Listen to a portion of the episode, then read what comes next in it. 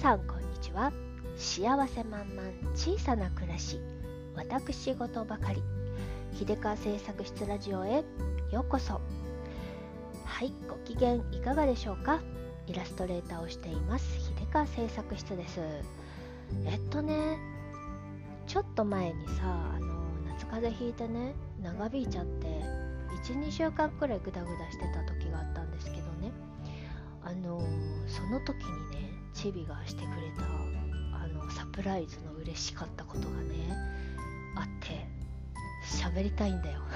ということで聞いてください。自慢話かも。まあまあまあ。えっとねあのー、まあさちょっと夏風邪でグダグダしててなんかしんどいなとかなんかいろいろやる気がね起きなくてね家事のね。でお茶碗とかもねもう洗いたくねえよみたいな感じでね あの、シンクに溜まってもうーんってなってた時があったんですけれどね。でその日ちょうどあの土曜日だったか日曜日だったかであの家族全員家にいてねそうすると3度3度のご飯の支度とかもうげえみたいな感じになってね。であのなんかちょっと機嫌悪かったんですよ私。ででもなんかあの流し台ぐちゃぐちゃでももういいわみたいな感じであのグダグダしてたら突然ねチビが何も言わずに台所に入りお茶碗を洗ってくれたんですよ。感動しちゃって何これ嬉しいって思ったのともうそんなことができるくらい大きくなったんですねあなたっていうねあの2つの気持ちでねめちゃめちゃあの嬉しかったんですよ。でねもちろんそのねお茶碗を洗ったその作業のねクオリティっていうのはまあ置いとこう。もう一度きっと母がねあのこっそり夜な夜な洗い直すことはまあ目に見えてるけれどもねもうやってくれたっていうことと一生懸命やってお母さんの助けになろうって思ってくれたっていうことがね非常に嬉しかったんですよ。でね次の日もまた洗ってくれてで最初はね1回目洗ってくれた時はただあの頑張ってゴシゴシしたやつをあのえっと茶碗かご食器洗い食器洗いのをした後に置くカゴにおいなんか山盛りにボーンって置き置置きっぱなしみたいな感じだったんですけどね。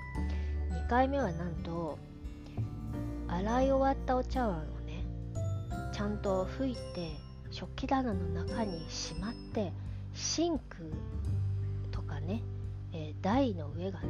何もない状態にまで持っていってくれてさらにねあのー、テーブルをねちゃんと拭いて付近ででその付近を洗ってでいつもうちの台所カウンターでね上にあのちょっと物を吊るせるようなバーをね設置してあるんですけどね。えー、とカウンターの向こう側にあるチビの机の机に登って、えー、そのバーにね洗い終わった付近をね干すっていうところまでやってくれたんですよ。もう完全にあの母がやってたことを再現もう事を細かに頑張って再現しようとしてくれたっていうのがねもうね涙が出るくらい嬉しくて。うちの子なんて素晴らしいのかしらみたいなね感じになったんですよ。でねそのあのなんかねあのまあお茶碗洗うのはねそんなに上手にできないから、まあ、ちょっと汚れがこびりついてたりとかね油がちょっと残ってたりとかっていうのはあるんだけれどもね。それもあのやっていくうちにスキルが上がっていく問題問題だからね。まあおいおいちょっとずつ教えてあげようって思ってるんですけどあの一番感動したのはねお茶碗をしまった先が大体合ってる。あのねたまにね旦那さんがねお茶碗洗ったりしまったりしてくれることがね本当にたまにあるんですよ。それこそあの年末年始私が入院入退院をね繰り返してた時期なんていうのはねほぼ旦那さんが頑張ってくれたわけなんですけれどもね彼がやるとねえーと、物がどこにあるのか分かんなくなっちゃう。んです あのー、一応私なりのねえっ、ー、と規律というかねあので決めて並べてたりとかしまってたりとかするんでお茶碗とかあのなんかそういう、えっと、お玉とかね。でも彼はもうとりあえず突っ込んどけみたいな感じでねバッと入れてるからねおおおみたいになっちゃうんだけどチビがねしまったお茶碗の先がね私の規律に合ってるの？それに私はすごくびっくりしたんですよ。まあ規律っていうほどのもんじゃないんだけどあのねえっと食器棚に、えっと、お気に入りのものは見えるところに置いてしかもあの模様別に、えっと、置いてあるやつとか大きさ別に置いてあるやつとか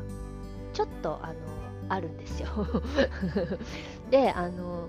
種類別にまとめてあるエリアもあったりするんですよね。大きさとか関係なく。種類このシリーズのお茶碗はここにっていうのと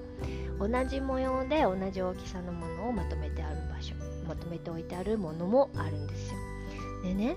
チビはお茶碗をしまう時に一つ一つ見てあお母さんはこういうこの仲間はここに置いているとかそういうのを見てね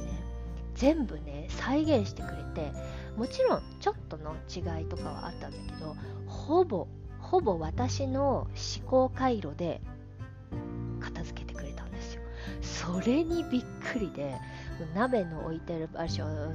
とかあとなんかちっちゃなあれこれ置いてる場所とかね全部ね再現してるんですよ。なんて素晴らしいんだろうと思ってねここにえー、ていうの？仕事のクオリティを私は見たね。そしてあのやっつけ仕事をしていた旦那さんとの差を見たね。あの本当に心から母ちゃんを助けたい母ちゃんを喜ばせてあげたいそして褒めてもらいたいこのモチベーションでめちゃくちゃあの一生懸命あの自分が一丁前であるっていうことをねアピールしたいチビにはねかなわないんだよね旦那さんのやっつけ仕事なんて。であの洗ったクオリティもね旦那さんとどっこいどっこいだからね本当にあの素晴らしい と思って。そうこれはねあの自分のメモリアルとしてね喋っておきたいなと思ったんですよ。このモチベーション子供のこういうモチベーションってすごいなと思うしね。お母さんを助けたい。自分も家族の一員であってお母さんの力になりたいっていう思い。そしてあの褒めてもらいたいっていう思い。そういうのいっぱいいろいろあると思うんですよ子供って。そういうのがね本当に大きなモチベーションになるんだなって思いました。だからねもうね精一杯一生懸命褒めました。褒めたし本当に本当に嬉しかったよっていうのということとねそのの嬉しかったのはチビの気持ちに対しての嬉しかったよっていうこととかつチビの仕事のクオリティについてもちゃんと褒めました。このお皿の並べ方素晴らしい。間違ってないお母さんの考え方をよく理解しているっていうところいいいい着目点だねっていうところのも褒めるしね。でついでにねあのあのまあ、見つけた時には綺麗に洗えてなかったよっていうところはねちょっと教えてあげてであのついでにねちょっとねこういう風に洗ったらいいよとか洗剤をつける時はまとめてね洗剤つけてから流した方がいいよとかねそういうのをねあのちょいちょいあの教えてあげつつ褒めるみたいなのをねすごい心を込めてやりました。嬉しかったよ。本当に嬉しかった。そしてね子供の観察力すげえなとも思いました。あのやっぱしねこうわからないことにチャレンジする時僕はできるんだっていうことをアピールしたいからね必死なんだよね。自分が子供だからできないっていう風に言われたくない思われたくない。だから一生懸命背伸びしてやるからね。一丁前に見られたくてやるからね。今ある状態のものがどういう風になっているのか。そして自分はあのどうやってやったら同じようにできるのかっていうのをね一生懸命観察してやった成果なんだなと思ってねここがすごいなと思ってね。なんかあのこう手を離してあげるって大事なんだなと思いました。正直最初ねあの流しに山てんこ盛りになったお茶碗をね洗い出したのを見てねあ絶対綺麗に洗えないし 絶対綺麗に洗えないしなんかちょっとお皿割られたら嫌だなとか思ってね扱い方もガチャガチャガチャガチャしてるからね割られたら嫌だなとか思ってね台所に入ってちょっとなんか一言二言口挟みたくなっちゃったんですけどそこをね私はぐっと我慢してその自分でね自発的に、えー、そういうことをね仕事をしようとしてくれた気持ちを買おうと。あとあとあとのあのなんていうの？尻拭いは後でこっそりやろうっていうので 心に決めて台所入らなかったの。でほっといたの。いや割れたら割れたでもいい。しょうがないと思ってねほっといて様子を見ていたの。であの一応ねあのお茶碗の腹筋はこれだよみたいなのでさらっと教えるくらいであとは自分の部屋にねこもってね、えっと、呼んでもらうまで待ってたらねちゃんとクリアしてできたでしょみたいな感じでねあのこう自慢自慢げにねこう見に来てみたいな感じでねあの呼んでくれてそういう仕事のね成果をあの見せてもらったわけですよ。本当に嬉しかったですね。でこういうことがね最近ちょいちょいあってでそのうん、お茶碗を洗ってくれたのはまあ気まぐれなんだけどね。で気まぐれがねたまにね発動してあの学校から帰ってきて自分のねお箸をね洗う時についでに流しの中のものを洗ってくれたりとかしてくれることがあってね。素晴らしいじゃないですかもう本当に。だからねなんか勝手に育つなと思うし大人がへばってる時こそ子供が成長するタイミングなんだなっていうのをね本当に身にしみて思いました、うん、なんかね病気になるたんびにね子供の成長を実感するっていうこのね いいのか悪いのかっていう感じなんだけれどもね。あのやっぱし僕が何とかしてあげよう僕が何とかしなきゃっていうね気持ちがね一番の成長の原動力にるしモチベーションになるんだなと思ったしね。子供扱いしちゃダメだなともね思いました。ちゃんと一丁前に一丁前に戦闘力のある人間としてね彼をきちんと扱ってあげようなあげあげなくちゃなってねすごくね思いましたね。特にこれからねも